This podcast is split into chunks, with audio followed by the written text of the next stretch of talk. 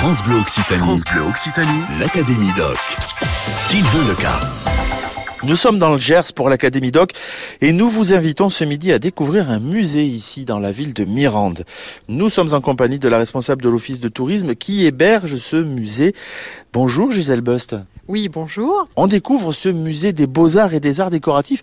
C'est son nom, hein, ce musée. Absolument, absolument. Il a succédé à ce nom qu'on lui a longtemps donné de musée des petits maîtres. Euh, certainement parce qu'il n'y avait pas de très grand nom de la peinture. Je suppose que c'était la raison de cette attribution. Mais il est musée des beaux-arts et arts décoratifs très officiellement. Il n'y a pas besoin d'avoir des grands noms de la peinture pour avoir de belles peintures. C'est ce que l'on va un petit peu découvrir ensemble.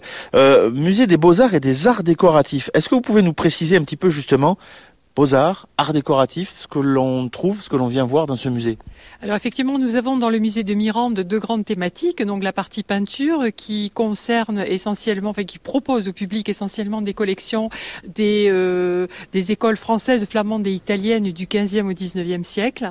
Et ensuite, il y a le volet faïence ancienne décorative qui se compose de, plats, d'assiettes euh, produits par des manufactures d'un petit peu partout. C'est-à-dire qu'on a aussi bien euh, les manufactures locales, Hoche, Mirande, euh, on y retrouve Samadé, on y retrouve Martreau-Lausanne, mais aussi Marseille, Moustier et les fabriques, euh, les, enfin, les manufactures les plus prestigieuses comme Sèvres et Sceaux, puisque nous avons la chance d'avoir un magnifique service des 12 assiettes de Sceaux évoquant les, fables- les sujets des fables de La Fontaine.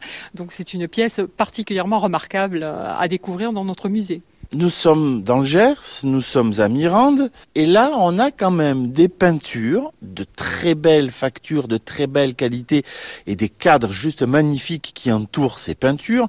On a des faïences, mais comment sont-elles arrivées jusqu'ici? Eh Bien écoutez, nous devons euh, ces, legs absolument remarquables à des, gens sans descendance. On a été très gâtés de ce côté-là, notamment bon Monsieur Joseph Delors qui a été euh, euh, le, fondateur hein, du, musée puisqu'il a légué à peu près 200 tableaux à sa ville natale. Monsieur Delors était né à Mirande dans une famille de notables. Il a été amené à occuper de hautes fonctions au ministère de l'Intérieur à Paris, qui à l'époque avait la charge des musées. Il a donc acheté des tableaux pour le compte de l'État et aussi, euh, puisqu'il en avait les moyens, pour décorer son hôtel particulier à Paris. À sa mort, n'ayant pas d'héritier, il a légué la totalité de ses collections à sa ville natale. Il était artiste lui-même, euh, c'était un homme de lettres, un homme érudit, et donc il avait un goût très sûr hein, dans, ses choix. Donc effectivement, les collections euh, léguées sont de, de qualité, incontestablement, même s'il n'y a pas forcément de très grands noms. Mais tous nos visiteurs s'accordent à dire que c'est très étonnant de découvrir des collections aussi riches dans une si petite ville. Voilà, pour euh, préparer finalement, j'ai envie de vous dire, une visite du Louvre. Pour après, voyez? Voilà, et, et en plus, tiens, puisqu'on parle du Louvre, Et il ne faut pas oublier que nous avons un petit point commun, nous avons une petite pyramide. Bon, certes, beaucoup plus modeste, mais il n'empêche qu'elle euh, qu'elle agrémente euh, bien le, le- le musée aussi. Vous aussi, vous aussi, rejoignez l'Académie Doc. Nous sommes au musée des Beaux-Arts et des Arts Décoratifs en compagnie de, Gisèle Buss, notre invitée ce midi dans l'Académie Doc. C'est un musée situé à Mirande, dans le Gers. Quand on visite le musée, Gisèle, on- alors effectivement, on, voit les, les faïences, on a toute une grande salle avec énormément de tableaux. Et puis, alors, ce qui est, ce qui est marquant, c'est qu'il y a euh, une salle pratiquement à l'entrée, où là, on y voit des, des peintures, des œuvres, euh, avec un détail extrêmement fin. Et je crois qu'en plus, celui qui a peint ces, toiles, ces tableaux, euh, était de Mirande. Alors, il n'était pas de Mirande, il était de Lannepax. Lannepax est une commune qui est pas très très éloignée, une commune du Gers. Et ce jeune homme, qui s'appelait Gervais Caz, euh, est parti à la guerre de 14 et il a peint ces petites merveilles dans les tranchées. Quand on connaît les conditions de vie dans les tranchées pendant la guerre de 14-18, on ne peut qu'être émerveillé. Alors, la plupart donc des, des œuvres, euh, effectivement, sont très très euh, euh, riches en détails. On dirait des miniatures persanes. Certaines ne sont pas terminées. Alors, on y voit bien sûr la représentation du soldat, de la mort euh, qui est, présente dans certaines, d'autres non. C'est quelque chose, c'est très poétique, c'est très lumineux. Il y a une quantité de détails. Euh, certaines œuvres n'ont pas été terminées, donc on voit de quelle manière a travaillé l'artiste. Et franchement, ça mérite le détour. hein. C'est une petite pépite dans notre musée. Je voulais qu'on revienne sur ce que vous me disiez aussi précédemment. Euh, un musée où il n'y a pas de toile avec des grands noms. Pardon, mais Jean-Charles de Castelbajac, c'est quand même un grand nom.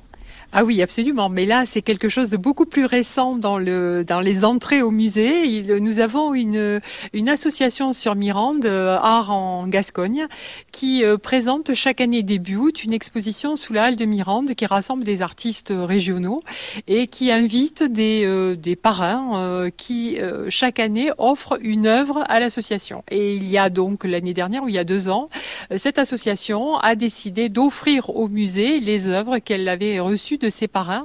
Et l'un d'entre eux était Jean-Charles de Castelbajac, qui est notre voisin, puisqu'il est, euh, il est propriétaire du château de Loubersan, qui est juste à côté de, Mirande. Donc on a, on a l'occasion de le, voir régulièrement à Mirande. Ah, il vient vous rendre visite de temps en temps Absolument, oui, oui.